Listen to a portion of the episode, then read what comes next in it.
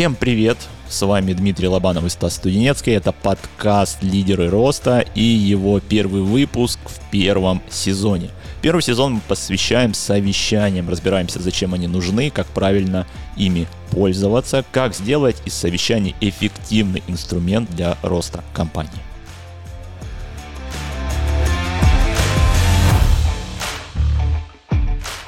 Знаешь, что я заметил? Mm. Что люди они, вот предприниматели, которые не учились управлять, они начинают управлять так, как они видят это в сериалах. Ну, потому что откуда им взять еще информацию о том, как управлять? Они этому не учились, они не задавали вопросов, у меня, спрашивали. У меня почему-то сразу сериал «Папины дочки», они по нему учились управлять. У нас пять детей, да, наши, наши подчиненные. Папины дочки, папаша — это вот главный менеджер, главный управленец вообще в компании. Именно по этой модели ролевой мы будем в компании себя вести. Ну, видимо, так. Еще ментовские сериалы.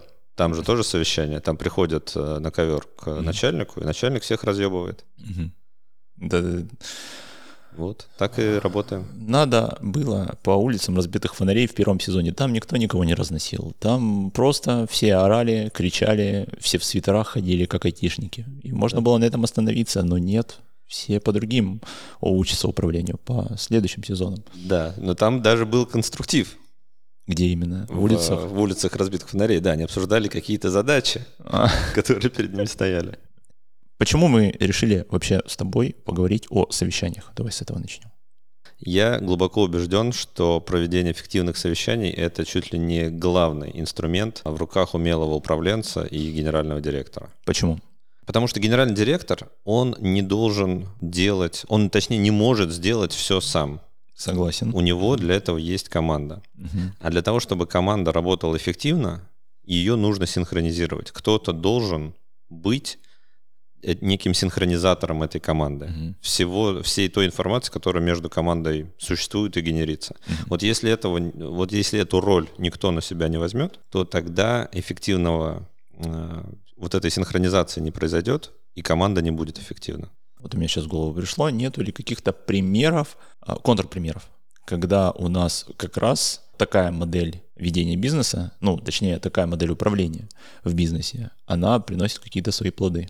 Условно у меня в голове Илон Маск, э, который ведет себя абсолютно контрпродуктивно и абсолютно по тому, что мы сейчас видим неправильно с точки зрения управленца, и на совещаниях тоже, компания все равно растет в цене, если мы берем любую компанию, если мы берем и SpaceX, если мы берем и X, если мы берем и э, Hyperloop, или как он там называется, э, если мы берем, что у него еще там, Tesla есть тоже, но как мы можем читать по отчетам людей, которые, у которых закончилась NDA, и они наконец-то уволились из, из этих компаний, мы понимаем, что и на совещаниях там творится полный трэш. Можем ли мы использовать это как хороший контрпример или все-таки нет?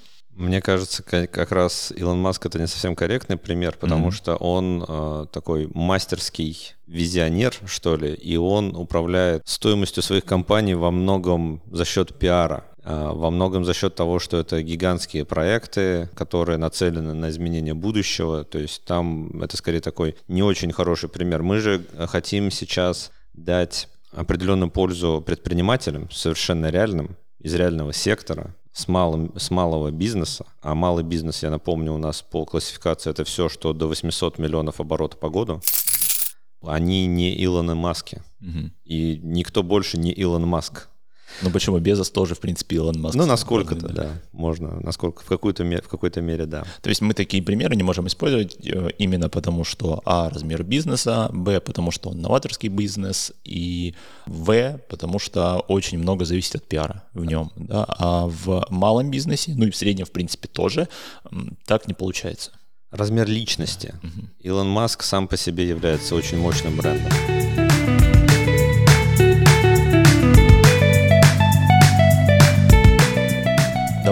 Разбираться тогда, о чем мы будем говорить. Мы будем говорить про совещание, как мы уже с тобой обсудили.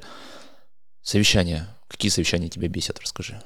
Вот что тебя бесит, какой тип совещания тебя прям раздражает, и у тебя волосы прям сразу, э, волосы рвутся на голове, кровь из глаз, из ушей, э, тоже кровь течет, э, пена у рта появляется. Вот что, что вообще происходит? Есть ли какие-то такие совещания, в которых ты понимаешь, так, вот здесь из-за того, что проводятся такие совещания, компания не зарабатывает дохулиард просто денег.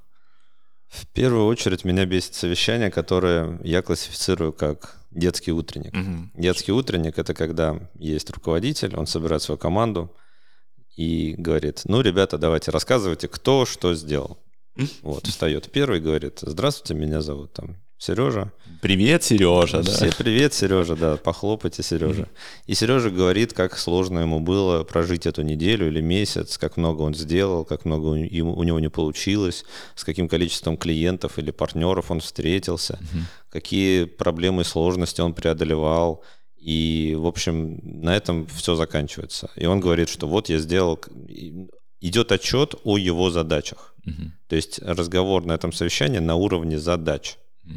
И все после этого опять же хлопают, и все говорят, Сережа молодец, давайте следующий Витя. Витя рассказывает, как ему в своей сфере было очень сложно, сколько он много сделал, а, как часто он оставался после, а, ну уже там вечером, да, перерабатывал, но опять же разговор идет про задачи. Это никак не двигает компанию вперед. Фокус внимания на таких совещаниях в прошлом и нет никакой речи о показателях, о реальных показателях изменения. Бизнеса. Слушай, а, ну давай, наверное, на этом мы остановимся, на вот этих совещаниях. Сегодня только про них и поговорим. Давай, Хорошо. А, давай разбираться, значит, почему плохо. Да, какие вообще мысли есть, почему они а, плохие, кроме того, что это фокус на прошлом, а не на будущем. Я вижу, наверное, самую большую, ну, лично для меня самая большая проблема, потому что когда я провожу а, тренинги вот в малом среднем бизнесе, а, когда люди слышат совещание, неважно онлайн, офлайн, люди не понимают нахрена. А, яркий пример. У меня друзья работают, и они всегда а, рассказывают, что вот просто человек, человек сидит, мы вышли покурить, стоим на улице, он на совещании в этот момент, и он говорит, нас 150 э, человек на совещании. Да, вот он просто сидит, сидит, он в наушнике стоит, мы болтаем, 150 болтаем. Да, 150 человек на совещании. Никто не понимает, нафига это совещание. Ну, нужно оно там двум-трем людям, реально. Но это форум, это не совещание, это уже такое. Это консилиум. Консилиум, да, конференция. Угу. Реальная конференция. Их дофига, непонятно зачем, и очень сильно теряется мотивация. Мне кажется, это вот прям очень большая проблема всех. Но тут я еще вижу, какие побочные последствия. У каждого сотрудника, я напомню, mm-hmm. есть стоимость его рабочего времени. Mm-hmm. И mm-hmm. вот э, взять среднюю стоимость рабочего времени сотрудника этого банка, умножить ее на 150, а там, наверное, не рядовые сотрудники, которые стоят э, за помогают, работают с клиентами, а там какие-то менеджеры. Да, менеджеры уже, да. То есть это уже друг, ну, чуть-чуть повыше ребята. Да. да. Это раз. То есть если просто перевести на деньги, то можно сразу посчитать, насколько это неэффективно, и люди, которые сейчас стоят, курят и даже не слушают, что там происходит, mm-hmm. потому что они не понимают, зачем им это, mm-hmm. сколько это стоит. А вторая штука, что люди, ходя на такие совещания, они привыкают к этому у них в голове складывается некое понятие нормы, что это вообще приемлемо, что mm-hmm. это нормально, что можно быть на совещании, при этом не быть вниманием там, а делать э, все, что угодно. Мы просто сидим и тупим. Да. да, это нормально. Это, мне кажется, вот такая очень большая проблема, что из-за того, что никто не понимает, деньги потеряли еще компании. И вот ты, говоришь, что, что часы не считают. И мне кажется, это тоже важно, что каждый менеджер который собирает совещание, должен взять и, правда, сесть и посчитать. А сколько часов у нас совещаний в неделю? Там 36 часов, допустим, совещаний в неделю из 40 рабочих. А сколько людей приходит туда? Посчитали. А сколько они денег приносят? Мне кажется, там за год астрономическая сумма просто убытков выходит. Что люди могли заняться чем-то более важным. Именно поэтому очень важно уметь эффективно проводить совещания, mm-hmm. потому что совещание э, или проведение рабочих встреч — это концентрат самого дорогого времени сотрудников компании. Угу. То есть если руководитель или генеральный директор тратят свой час, это его час по умолчанию самый дорогой, угу. плюс угу. какие-то ключевые сотрудники тратят час, их время тоже дорогое. То есть совещание это самое дорогое время компании, угу. поэтому не, ну, крайне неэффективно разбазаривать его попусту. Я всегда говорю, что самое эффективное совещание это которое вы не собрали. Да. Потому что если вы не собрали, у вас все ваши подчиненные занимаются тем, чем они занимаются, своими прямыми обязанностями. Если не собрали, но синхронизировали при этом команду каким-то образом. Да, согласен, согласен. Для этого есть и CRM-ки удобные, да, там условные даже Trello есть всякие, если вы пользуетесь какими-то таблицами, да, там канбаны, не канбаны, все остальная ерунда. Ну, ерунда, это я погорячился, но ты понял. Ну, да. А, даже там Todoist, если у вас в компании есть, банальный, да, или Notion отстроенный. Все. И как бы все понимают, кто, когда, задачи, дедлайны. Все ясно, все прекрасно. Кто выполняет. Замечательно. Что еще мне не нравится угу. в детских утренниках, угу. это то, что не происходит, вот опять же, за счет того, что фокус внимания у нас в прошлом, мы не, не говорим про будущее. У нас не включается функция планирования. Мы, у нас не включается вот этот вот планировщик внутренний. Мы не говорим о том, что мы планируем сделать, а, а то, что произошло в прошлом, то есть, по сути, в чем неэффективность? Мы обсуждаем, что было в прошлом. А по большому счету, какая разница, что было в прошлом? Мы прошлое не можем изменить, мы не можем повлиять. Нам прошлое нужно с точки зрения контроля, как руководителю, но... И анализа ошибок. И анализа ошибок. Но а, мы, спрашивая своих подчиненных о прошлом, мы получаем субъективную картину мира, их, то, как они видят. И, конечно, они видят, э, что им было очень сложно, они победили всех драконов на пути, как им было сложно, и все. А так ли это было на самом деле? А какие на самом деле должны были стоять приоритеты перед этим сотрудником? А на каких показателях он фокусируется? Вот, вот этого не происходит. Это, наверное, еще связано с... Не нравится мне это слово, ну, наверное, менталитет здесь не подойдет как раз. Это, наверное, с э, историческим опытом работы. Всегда так было. Исторически так сложилось. Да, исторически так сложилось. Да, в, да. в нашей стране, я так понимаю, ну, у меня есть предположение, что это э, началось после революции, да, когда вот советский уклад, и очень много бюрократии появилось, очень много отчетов, и мне кажется, что как раз в этот момент, когда появилось огромное количество бюрократии, стала фокусировка на прошлом, а не на том, что делать дальше. Вот. Мне кажется, что людям сейчас тяжело перестроиться, потому что когда сто лет ты работал по одному функционалу, ты привык, что мы приходим на совещание, неважно по какому, mm-hmm. партбюро или у нас, значит, на работе, да, на фабрике мы собрались, абсолютно неважно. Мы приходим, и нам нужно прийти и показать, что мы вообще делали, как все у нас прошло. Эта привычка осталась, ее очень тяжело искоренять. Людям тяжело уйти от того, к чему они привыкли, и идти не по проторенной дорожке, а пойти почему-то новому, странному, для них непонятному и всего остальное. Ну, изучая систему управления, угу. я думаю, мы про бюрократию как-нибудь вообще отдельно ага. поговорим, потому что у меня есть мнение, что бюрократия это необходимая необходимый клей для очень больших структур. То есть если бы не было бюрократии, не было бы закрепленной ответственности на местах, и тогда вот гигантские структуры, они бы вообще не, не могли быть устойчивыми. То есть просто вот не знаю, государство не могло бы управляться вообще никак. Не то, что ну, плохо, а никак вообще. Ну, просто она, смотря какая она. То есть мне, наверное, даже прийти не сама бюрократия, а то ее количество и качество этой бюрократии. Если мы смотрим на многие госструктуры, бюрократия там абсолютно не работает и скорее идет во вред и неэффективно тратит время сотрудника. Если бюрократия отстроена хорошо, то тогда почему нет? А если она настроена плохо, то это скорее в минус, чем плюс. Есть еще да. одно. Давай. А, вот мы говорим про детский утренник, и очень часто детский утренник а, происходит в формате планерки. Во-первых, меня очень сильно бесит слово планерка.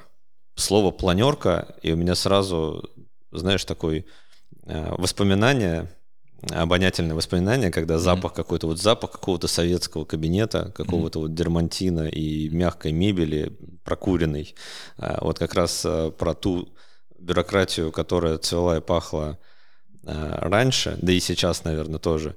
Потому что что, что за планерка? Планерка может быть в цеху. Mm. Да, когда мы говорим про компанию, про менеджмент какой-то, про то, когда генеральный директор собирает совещание и вызывает ключевых сотрудников, угу. ну, что за планерка? Ну, не знаю, меня прям очень бесит это слово. Но больше оно меня бесит не своей даже фонетикой, а скорее тем, что под словом планерка оно очень размытое. Под него можно подтянуть все, что угодно.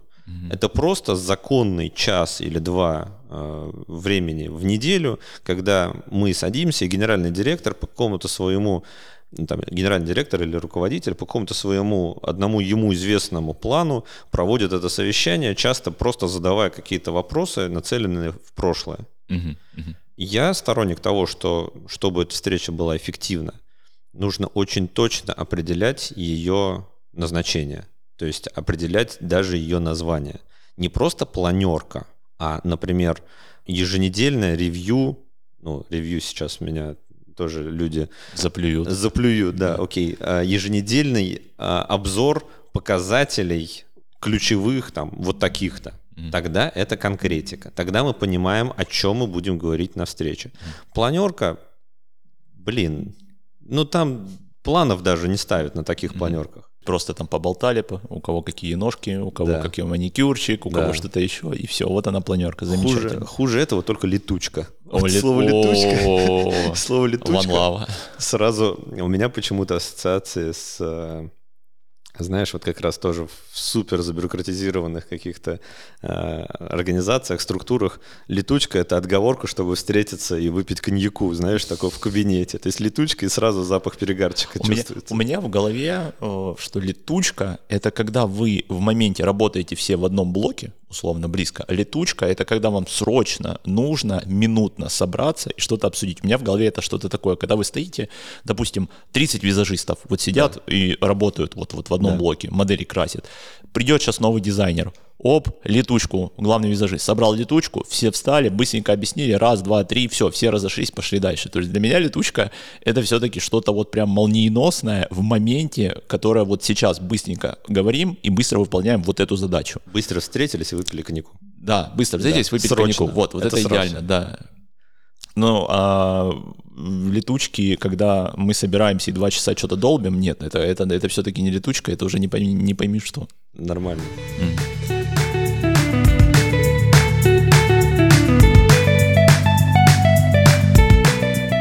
Поняли, почему это плохо. Да, почему детский утренник плохо. Теперь вопрос. Плохо-то это плохо, но это все равно выполняется. То есть, да. значит, это кому-нибудь нужно, как любит говорит э, этот уважаемый Никита Михалков. Значит, это кому-нибудь нужно. Думайте сами. Вот, кому это нужно? Управленцу, правильно? Менеджеру, который собирает эти совещания. Вот, давай чуть-чуть подумаем, Нафига это руководителю? Нафига руководитель собирает реально такие совещания? То есть в чем его цимис, да, в чем его желание проводить именно такие совещания, а не какие-то адекватные? Тут есть суровая правда. Угу. Давай. Что ему это нужно, но в определенный момент из-за неумения проводить совещание эффективно, а, он сам перестает видеть в этом смысл, и а, постепенно со встречи раз в неделю мы переходим на встречу раз в две недели. Он говорит, да, давайте на этой неделе не будем встречаться, встретимся через две. Угу. А потом через три. И э, со временем такие совещания вообще сходят на нет. Угу. Потому что он сам не видит эффективности в этом. Угу. Потому что мы уже тысячу раз встречались, мы тысячу раз обсуждали, кто что сделал, и это ни к чему не привело. А как сделать по-другому, зачастую он не знает. То есть у таких э, детских утренников достаточно короткий цикл жизни. Они не... Я крайне редко встречал компании, где вот эти детские утренники очень-очень... Я знаю одну. Знаешь? Одну. Мы опять запикаем. Это у них такое совещание проводится раз в неделю. Они все собираются, весь топ-менеджмент. Они два часа обсуждают, кто какой фильм посмотрел, кто, значит, какие туфельки купил, кто какие ногти. А потом 10 минут обсуждают что-то по делу, и то, ну как по делу, да, ну кто, кто что делал за неделю. Мы делали вот это, умнички, все, разошлись. Молодцы. Да, да, да, да, да. И это два часа у них идет, и это каждую неделю. Я, я прям я пришел, я видел это совещание лично, да, потом прошло несколько недель, мне там человек, который там работает, говорит, у нас опять такое, опять такое, опять такое, опять такое, проходит полгода, каждую неделю она мне пишет, опять такое, опять такое, опять такое. Я такой, смотришь чат с ней, и там опять такое, Да, да, да, да, да, примерно вот так вот. Мы встречаемся, значит, опять, там где-то через полгода, наверное, я прихожу, провожу тренинг опять по совещаниям, опять я провожу тренинг по совещаниям, то есть не в первый раз, а опять я провожу его, да, уже с другой стороны я пошел, все такие, да, да, мы все поняли, поняли. Значит, а, мне несколько человек в чат написали, да не затрахали, ведь все уже такие совещания, мы просто тратим время. Зачем? что-то изменилось, нифига. Опять такое, опять да, такое, да, опять да, да, такое. да, да. Я потом прихожу через несколько недель, смотрю, совещание не меняется. Просто всех все устраивает. Вот в этом случае, скорее всего, э, в голове руководителя это совещание, это даже не детский утренник. Мгм. Он скорее просто собирает людей, чтобы они друг на друга посмотрели. То есть задача вот этого совещания, Мгм. вот в этом кейсе, о котором ты говоришь, это просто собрать людей в одном месте. Мгм.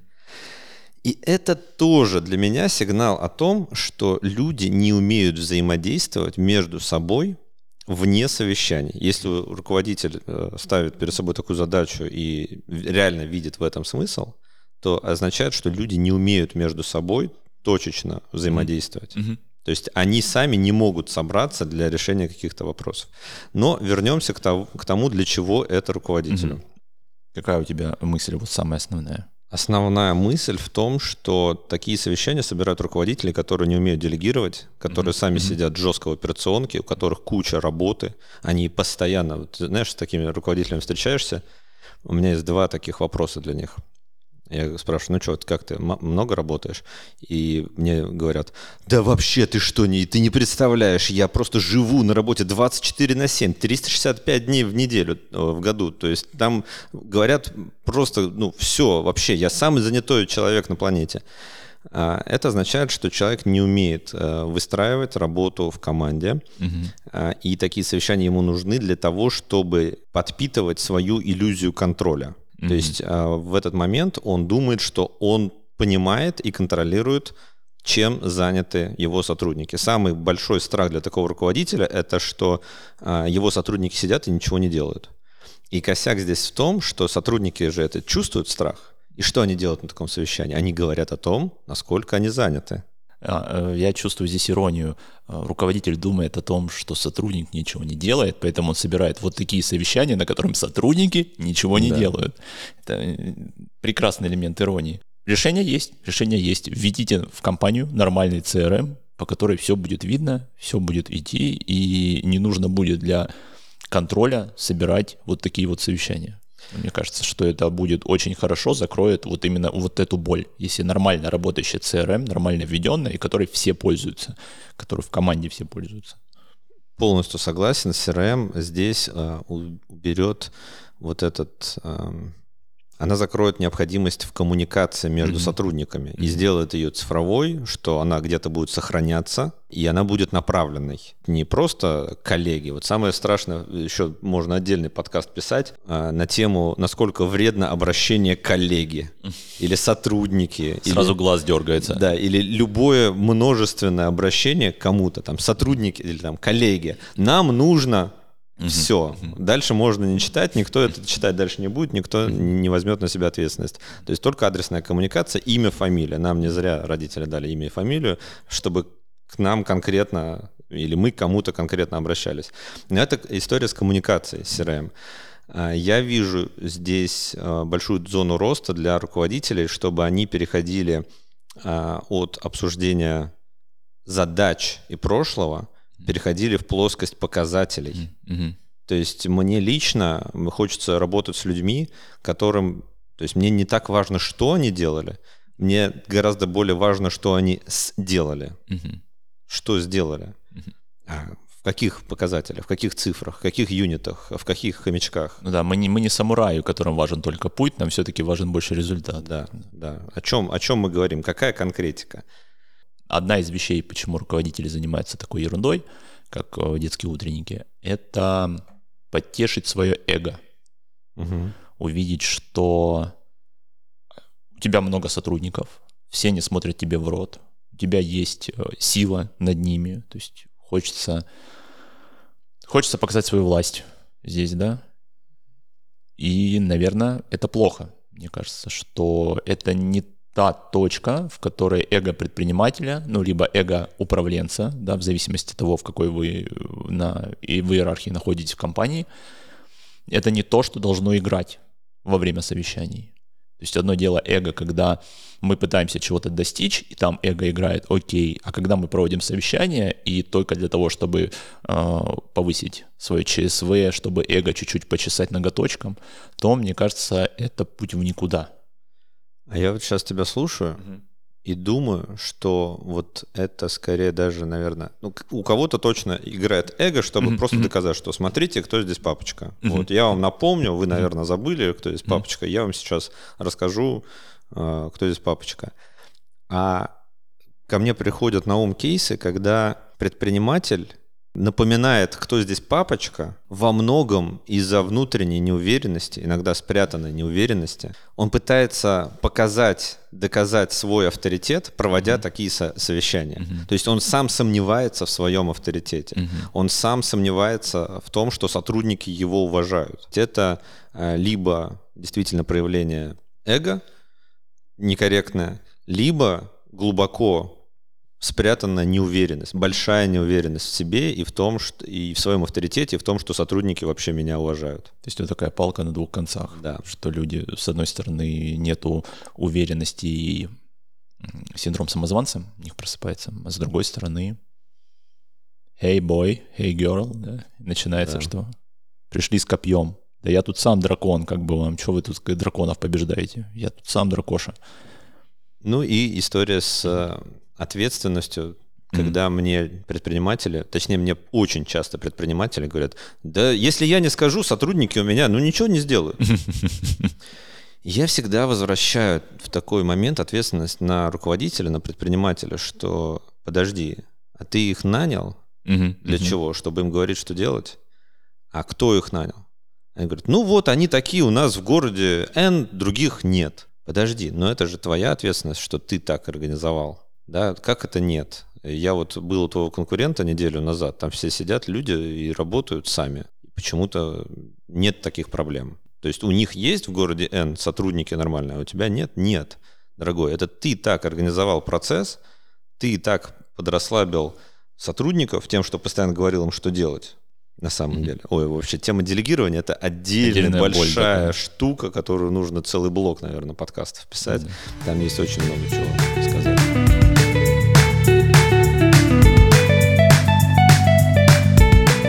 Хорошо, ну давай тогда подводить к какому-то итогу. Мы э, обсудили с тобой, что такое детские утренники. Мы mm-hmm. обсудили с тобой, почему это плохо. Мы обсудили с тобой, почему это выгодно, назовем это так, э, главному управленцу, менеджеру, предпринимателю. Mm-hmm. Теперь давай уже придем к тому, что вообще с этим делать. Вот какие-то советы дадим финальные, чтобы люди не сказали, что мы тут обсуждали, обсуждали, говорили, говорили а нету какого-то итогового совета, что сделать, чтобы было лучше. Вот давай возьмем там 3-4 совета дадим людям, что делать, да. чтобы от этого всего избавиться. Первое. Назовите встречу, дайте ей название более конкретное. Конкретное, я бы сказал, что не просто совещание в пятницу, а совещание по такой-то задаче, или там по такому-то процессу, по такому-то результату, да, чтобы было понятно, нафига люди приходят. Да, да даже если вдруг вы почему-то считаете нужным спросить, что сделали, то назовите это отчетная встреча. Угу. Пусть сотрудники сразу знают, что на ней будут э, задаваться вопросы, и вы будете задавать вопросы, и им нужно отчитаться по каким-то задачам, проектам, показателям. Угу. Угу. Хорошо, это первый совет. Это первый. Второй, наверное, я бы, опять же, я повторяться буду всегда, если есть возможность совещание не собирать, не собирайте его. Если есть возможность на совещании привести только одного человека, который вам нужен, приводите только одного человека, который вам нужен. Не надо приводить 38 попугаев, пожалуйста, на совещание, потому что это трата ваших трудочасов, человека часов. Ресурсов, да. Ваши люди занимаются на походом на совещание, вместо того, чтобы выполнять э, план по продажам, план по проектам, план ну, по бухгалтерии, назовем это так, вообще что угодно. Любой план они не выполняют, ходят по совещаниям. На совещание созывайте только тогда, когда это нужно, и только тех людей, которые обязательно должны присутствовать, никак иначе. Если я тут дополню, что если у вас есть возможность позвать одного менеджера, а не пятерых, зовите одного менеджера. Да, да, да, да. Это да. прям согласен. Согласен с тобой. Это второе. Это второе. Mm. Третье, мне кажется, это настолько очевидно, но думаю, что не для всех. Если у встречи нет зафиксированных на бумаге или в имейле, или в CRM, или в заметке, или где угодно результатов, то считайте, что ее не было. Вы потратили, вы взяли, распечатали деньги, э, стоимость самых дорогих сотрудников компании и выкинули их в помойку. Все, встреча, вы время потратили, ничего из этого не извлекли. Обязательно результаты встречи, причем не просто, что мы обсудили, никому не важно, что мы обсудили. Это опять же в прошлом. Не важно, что мы обсудили. А, результаты встречи в формате. Задача, ответственный дедлайн. Вот, хотя бы так. Вот для начала хотя бы так. Это тогда уже тогда три со звездочкой тогда назовем, что это еще надо и проконтролировать по-хорошему. Да, не да. просто поставить задачу, а проконтролировать, ну, либо поставить человека, который будет контролировать это да. выполнение этой задачи. Опять же, логическая связь такая, что если вы не проконтролировали, то считаете, результата встречи не было, да, то считаете, и встречи не было. Да, да, да, да. Вы не просто позвали людей, понеслась оно как снежный ком. Так, это было три со звездочкой. Давай еще одно. Давай еще один какой-нибудь совет говорить про будущее в формате вообще на менеджерском сленге это называется commitment, то есть взять у сотрудников commitment. Commitment, по сути, по-русски, опять же, у меня, у меня будут какие-то англицизмы, наверное, проскакивать, я буду их объяснять. Commitment — это некое обещание, проактивное обещание сотрудника, что он планирует сделать. Я планирую поднять а, наш средний чек на, за следующий месяц на 0,5%. Все, он сказал, он выплюнул это через рот, соответственно, это уже будет фиксироваться, Угу. Вот, и, соответственно, он берет на себя эту ответственность. Важно, чтобы сотрудники начинали говорить э, на языке обещаний, вот эти, давать вот эти коммитменты именно в разрезе конкретных показателей. Угу. Все, вот получилось у нас 4 и один со звездочкой. Я надеюсь, что мы смогли до вас достучаться. Я надеюсь, что вам это было полезно. А следующий наш выпуск будет про, как называет ее Дима, планерки в цеху. Да, следующий уровень развития совещаний — это планерки в цеху. И мы как раз по них поговорим, опять же, плюсы, минусы, подводные камни, советы какие-то дадим. Проводите эффективные совещания. Пожалуйста, растите в себе эффективного руководителя. С вами был Дмитрий Лобанов и Стас Студенецкий. Ого-го, все, всем пока-пока.